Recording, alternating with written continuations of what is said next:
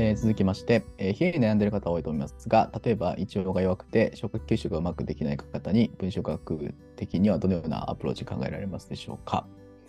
はい。えっ、と、まあ、これも冷えに関しても、いろいろ、まあ、これもまた原因があのはらんでいるかなと思います。まあ、一つはまあ血流が悪いっていう状態かなと思いますので、まあ、血流をまず良くしていくっていうアプローチが必要ですよね。はい。まあ、そういった意味では、やっぱ血液をサラサラにしないといけないので、えービタミン E だとか、えーあとは DHA、EPA ですね。EPA は特に重要なんですけども、そういうオメガ3系の、えっとオイルを取っていくっていうのも一つのアプローチかなというふうに思います。はい。あとは、えっ、と、そうですね。まあ、抗酸化っていうところ、まあ、同時的な、多分ね、動脈硬化的なところも合併している可能性があるので、まあ、そういった動脈硬化、例えば抗酸化系のね、えー栄養素も入れていくといいのかなというふうに思いますので、アスタキサンチンとかね、まあ、そういった抗酸化物質を入れていくっていうのも一つの手かなと思います。あとはですね、そもそもやっぱ熱量が少ない、えー体の熱を作る器官ってどこかというと筋肉ですから、やっぱ筋肉量が少ない、ね、特に女性は筋肉量が少ないので、やっぱり冷え性になりやすいというのがありますので、やっぱり筋トレっていうのも結構重要なあのアプローチかなというふうにも思いますね。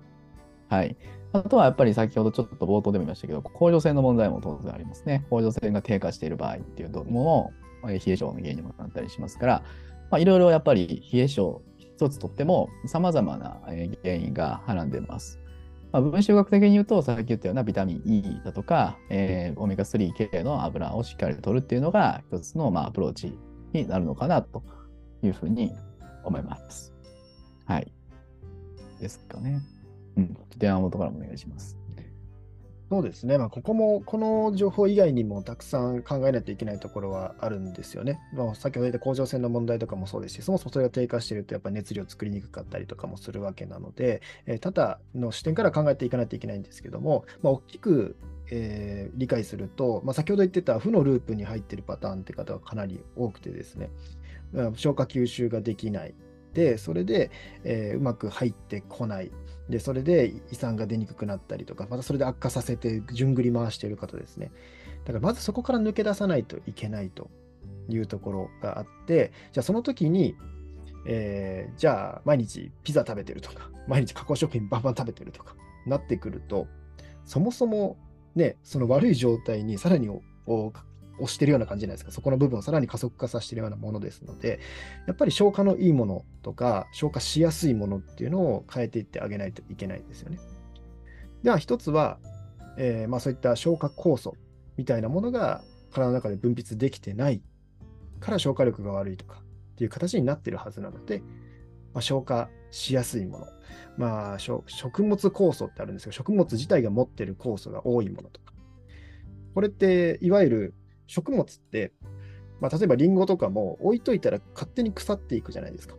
これが本来食物が持ってる酵素がそれを自然と腐らして消化してくれてるんですよね。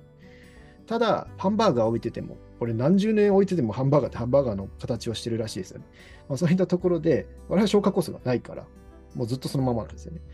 だからこそ、その食物自体の酵素自体のところも借りて、自分の消化も合わせていって、みたいなところですね。まずそういった視点で変えるっていうところと、あと結構多いのはですね、噛んでない方、多いです。まあ、その、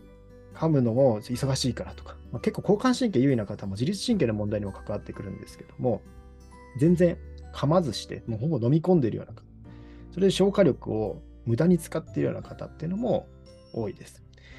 まあ、当然ね、ゴルフボールぐらいで入ってくるのか、もっとちっちゃくビーだえービー玉じゃないけど、もっと BB ガン弾ぐらいのなんかもうちっちゃな状態で入ってくるのとですね、まあ、そういった全然違うわけじゃないですか。その後の胃酸かけた時の消化しやすさっていうのは変わってくるわけなので、やはりどこまで細かく噛めるかとか、まあ、調理するときにちょっと大きなサイズをちっちゃくしておくとかでもいいと思うんですけども、そういった工夫っていうのも必要ですし、まあ、あと現代人、まあ、僕も言ってはられないんですけども、ながら食いとかですね、考えながら食べてしまうとか、まあ、そういったところも、えーまあ、ここに関わってくるかなと思います。自律神経っていうのは副交感神経に入った時がやはり腸も動いたりとか消化の分泌が促進されたりするのでそこを作り出さないといけないからやはりま食事っていうところもですねどういうふうにその方が過ごしているのかっていうのもポイントになってくるかなと思います。あとは噛むことですし、えーまあ、そういった消化酵素を補う、まあ、外から補うっていうのも一つ手です。消化酵素って売ってますよね。サプリメントとか売ってますけども、そういった外部からの酵素の力を借りるっていうのも一時期ありだと思います。で、しっかりそれが入ってきて、体がエネルギーが回ってきて、自分で消化力を作り出せる環境、腸内環境を、えー、そういった綺麗な方に維持できれば、割とこのレベルが上がってくるんですよ。じゃあ、この冷えとかっていうところも改善に向かうでしょうし、そこのところをうまくプラスの前向きな方向に変えてってあげる。ここがその人で言うとどこなのかなっていうのを見ていくのが、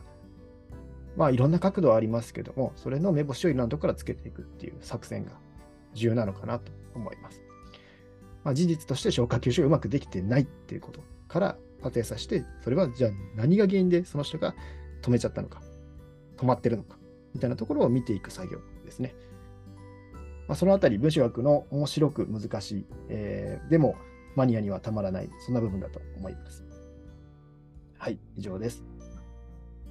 はい、ということですね。冷えっていう一つのね、自覚症状だけでも、本当に様々なことがあの考察できます。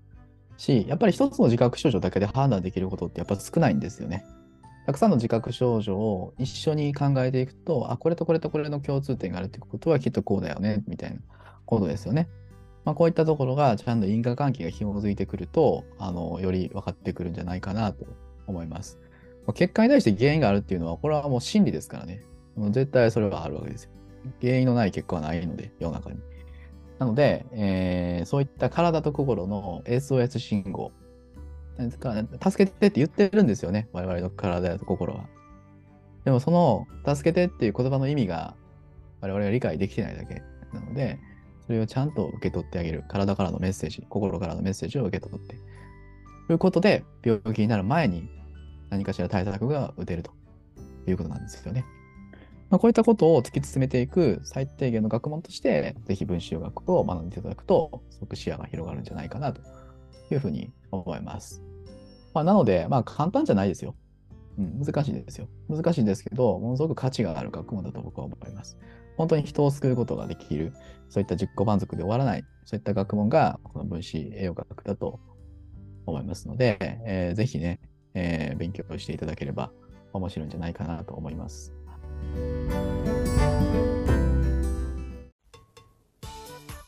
この音声配信の完全版は健康第一学校オンラインサロンにてお聞きいただけます。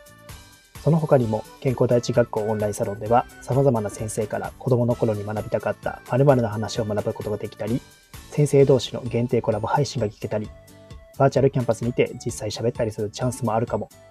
ご興味ある方はぜひ詳細欄よりチェックしてみてください。それでは、またね